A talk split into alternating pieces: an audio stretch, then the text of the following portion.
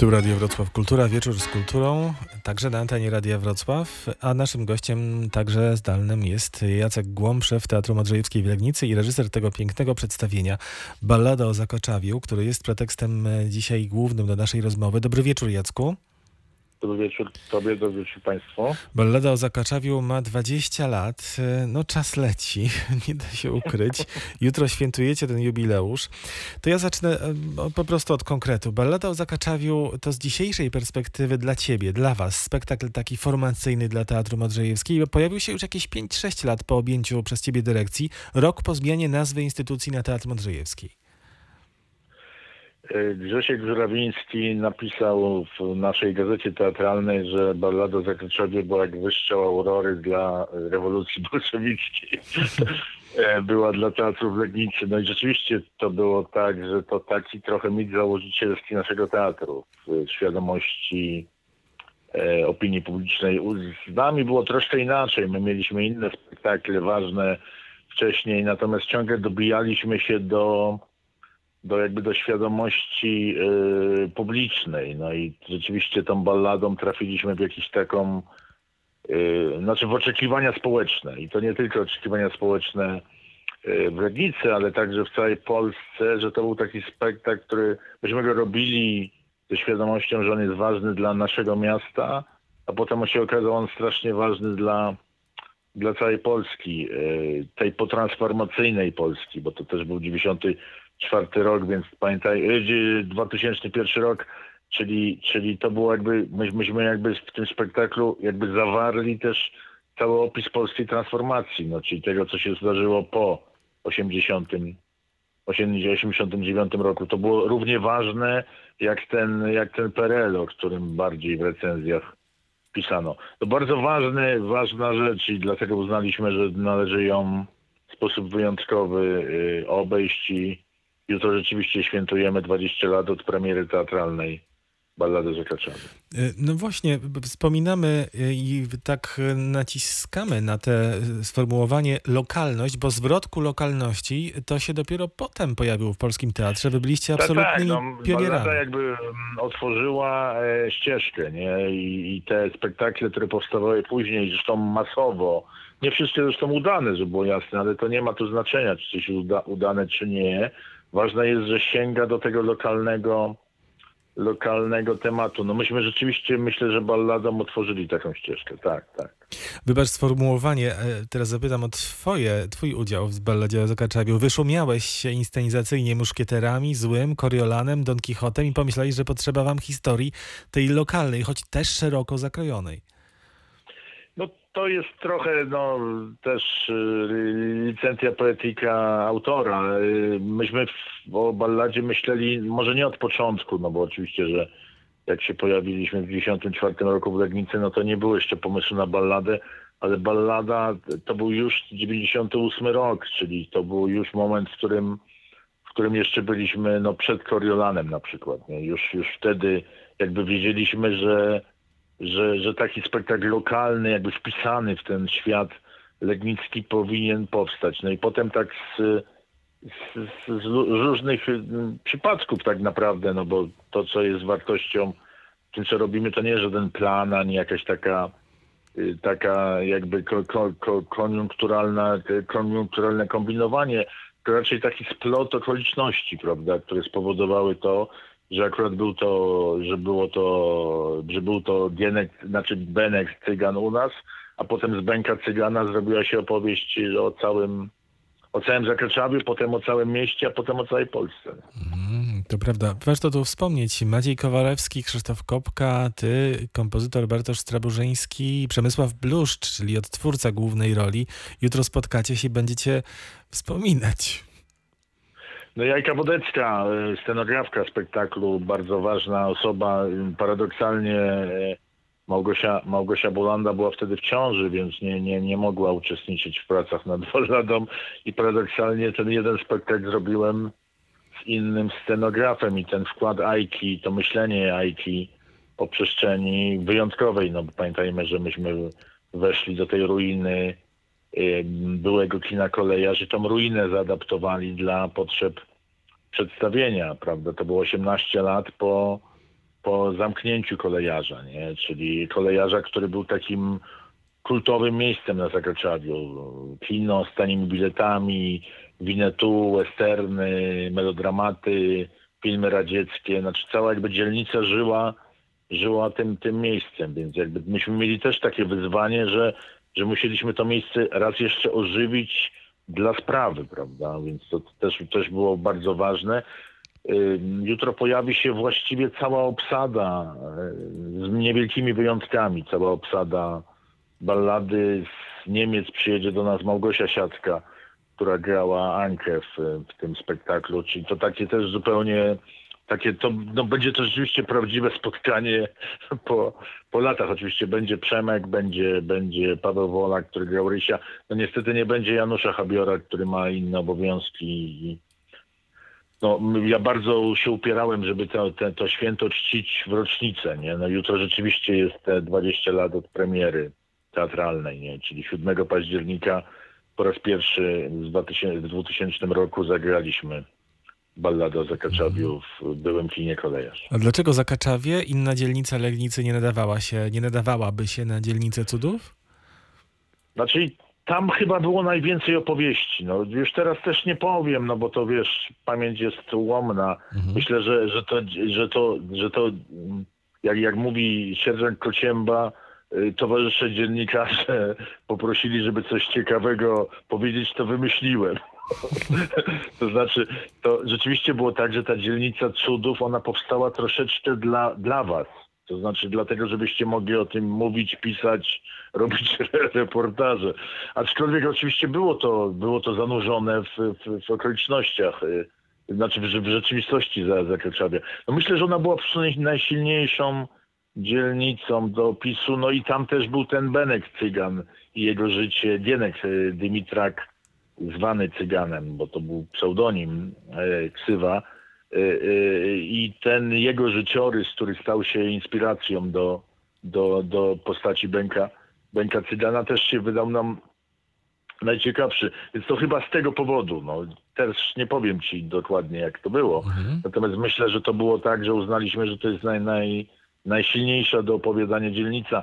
To było trochę tak w 1945 roku na przykład, i to, jeżeli pozwolisz, to powiem króciutko, jak repatrianci polscy przyjeżdżali na Dziki Zachód, czyli do Legnicy, do Leibnic, no to była bocznica na Zakaczawiu i wysiadali z pociągu, zajmowali pierwsze domy, które się pojawiły, nie? Bo całe miasto było zajęte już przez Rosjan, no, więc już nie mogli pójść dalej, bo dalej byli Rosjanie, no, więc jakby to też taka ciekawa historia, nie? Ciekawa. Czyli to jakby to Zakraczawie było kiedyś Legnicą, no już teraz oczywiście nie jest, teraz jest inny świat, ale my nie jesteśmy od prawdy, tylko od budowania mitologii, legend, od kreowania rzeczywistości. No i chyba wtedy wyszło nam, że to Zakraczawie jest najsilniejsze. No właśnie, kino Kolejarz już nie istnieje, udało się uratować legendę, ducha, ale no teatr nie ma aż takiej siły, by uratować czy ocalić tę przestrzeń, zrewitalizować ją na razie. No to wiesz, tu długo by mówić o tym, też o pewnej filozofii, która nam patronuje, a która no, niestety nie patronuje naszym władzom miejskim, które jakby wolą inny pomysł na miasto. Nie? Ja nie chcę tutaj mówić o tym, że to jest lepszy, gorszy pomysł, no po prostu inny, nie? To znaczy no, zupełnie inny niż nasz. Ale rzeczywiście no, teatr nie jest ZGM-em, teatr nie jest firmą budowlaną, teatr nie uratuje substancji materialnej. No, teatr może tylko ludziom pomóc żyć. No i myślę, że oczywiście ja mam z tym pewien dyskomfort z tego powodu, nie? To znaczy, że kino Kolejarz spłonęło, potem zostało zburzone, że już nie ma tego świata, który kiedyś myśmy jednak mocno wspierali. No i to nasze wycofanie z Zakaczawia no, było też no, pewną taką manifestacją, no ale niestety władze się tym niespecjalnie przejęły. No, taka trochę rzeczywistość, z jednej strony jest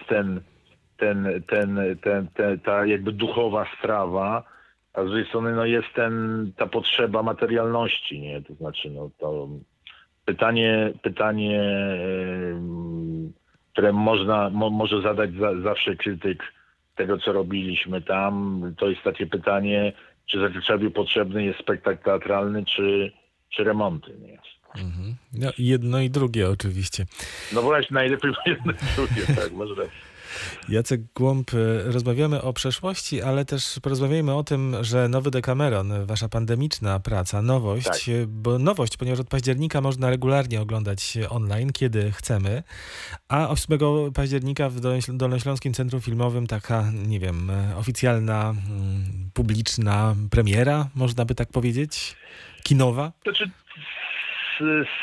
Z DCF-em i z dyrektorem Jarosławem Perdutą jakby mocno od jakiegoś czasu współpracujemy, no i uznaliśmy, że warto jednak się pochwalić tą pierwszą pandemiczną w Polsce premierą teatralną. No, przypominam, że myśmy rzeczywiście byli pionierami premier pandemicznych w Polsce. 9 maja odbyła się premiera w sieci, no i postanowiliśmy, w związku z tym, że ludzie do tej pory, no, znaczy publiczność nasza mogła oglądać tylko tego Decamerona w sieci, prawda? No, uznaliśmy, że może to jest fajny eksperyment, żeby próbować to pokazać na dużym ekranie, prawda? Troszkę się tego boję oczywiście. Mam nadzieję, że wszystko technicznie pójdzie dobrze, no bo też pamiętajmy, że myśmy tą premierę robili na komputery, a nie na kino, nie? To znaczy tam nie było Dolby Surround, tylko była troszkę chałupnicza robota aktorów, plus no oczywiście ogromna robota, którą wykonał nasz dźwiękowiec Andrzej Janiga i nasz montażysta Karol Budrewicz. No oni jakby to skleili do kupy i myślę, że tu nie ma wstydu. Technicznie ten projekt był bardzo też chwalony w recenzjach. No, chodzi też o to, żeby się pochwalić tym, co zrobiliśmy. No i to jest z tego powodu Państwa do DCF-u w 4 na 18 serdecznie zapraszam. Teatr również działa w czasie pandemii. Będzie Fanny i Aleksander. Wracacie z tym dużym tytułem, który no dopiero chyba czeka na takie absolutne zauważenie w Polsce, a może i w Europie. A 29 października kolejny spektakl online, polsko-ukraiński tym razem. No to też, no rzeczywiście nie zatrzymujemy się i w związku z tym, że mieliśmy jakiś projekt wyjazdu do Lwowa z Łemko, który wygrał, zdobył grant w programie operacyjnym Promocja Kultury Polskiej za granicą Ministerstwa Kultury. No ale że oczywiście nie możemy do Lwowa wyjechać i w ogóle to jest niemożliwe, żeby gdziekolwiek wyjechać teraz. W związku z tym zamieniliśmy ten projekt na takie spotkanie z teatrem w Iwano-Frankiwsku dedykowane społeczności ukraińskiej w Polsce, no których jest mnóstwo, a dla której tak naprawdę, której troszkę nie znamy i ciągle o tych relacjach polsko-ukraińskich myślimy w kontekście historii, prawda? A przecież to nie jest, myślę, jedyny element tej relacji. No, to znaczy myślę, że te nasze polsko-ukraińskie relacje są dużo bardziej jakby skomplikowane w takim sensie, że one jakby podszyte historią nie zawsze historia pomaga w tych relacjach. No, jakby taki eksperyment zoomowo na odległość, no bo Ukraińcy przygotowują swoje fragmenty spektaklu sami, my przygotowujemy sami. Oczywiście jest tam kontakt zoomowy reżysera, którym jest Rafał Cieluch, i reżysera obrazu, którym jest Bartek Bulanda, czyli nasi aktorzy z kolegami z Iwano-Frankiwska. No to wszystko jest jakby w robocie, nie, prawda? Ale też bardzo się z tego jestem dumny, z tego projektu, bo uważam, że to jest strasznie ważne, żeby o tych relacjach polsko-ukraińskich gadać właśnie w kontekście tego, że ta społeczność ukraińska w Polsce jest coraz większa, nie? I pewnie będzie coraz większa, coraz liczniejsza. No to prawda. To jeszcze mamy momencik. Powiedz, Jacku, co z twoją premierą w Warszawskim Współczesnym? Jak grzebaliśmy Józefa Stalina, Salomonowa? Troszeczkę zawiesiliśmy próby z różnych powodów. No, Warszawa jest w żółtej strefie, zresztą nie ukrywam, boimy się też, mówiłeś o Fanny Aleksander, a ja z pewnym niepokojem czekam na czwartkową decyzję, czy Legnica nie stanie się żółtą strefą, no i co wtedy nam mocno skomplikuje plany, bo są takie spektakle, które możemy projektować przy tych 25% widowni, a są takie, których nie możemy, od razu mówię. Więc to jest trochę, no, nie, znaczy żyjemy w takiej rzeczywistości, w której nic nie jest pewne, nie? W związku z tym nawet te plany, które przedstawiłeś przed chwilą, będą musiały ulec zmianie, choćby tak jak plany Teatru Capitol, nie? Prawda? No, więc to no tak. Trochę jest też tak. W związku z tym mam nadzieję, jestem po słowie z dyrektorem Maciejem Englertem, że w listopadzie jakby wrócimy do prób i premiera będzie w styczniu, w przyszłym roku. Taka jest na razie jakby wersja. Dużo się dzieje, znaczy bardzo trudno się teraz pracuje i trudno się planuje. Teatr kreuje, wpływa na to wiele innych czynników niż tylko czynniki artystyczne i to jest jakby niedobrze. W tle już nam gra Ballada o Zakaczawiu, ten motyw główny ze spektaklu, tak. A Jacek Głąb był dzisiaj z nami w Legnicy, ale i we Wrocławiu, w Radiu Wrocław Kultura jutro, czyli w środę. No, jubileusz 20-lecia Ballady o Zakaczawiu. Bardzo Ci dziękuję za dzisiejszą rozmowę i zdrowia życzę.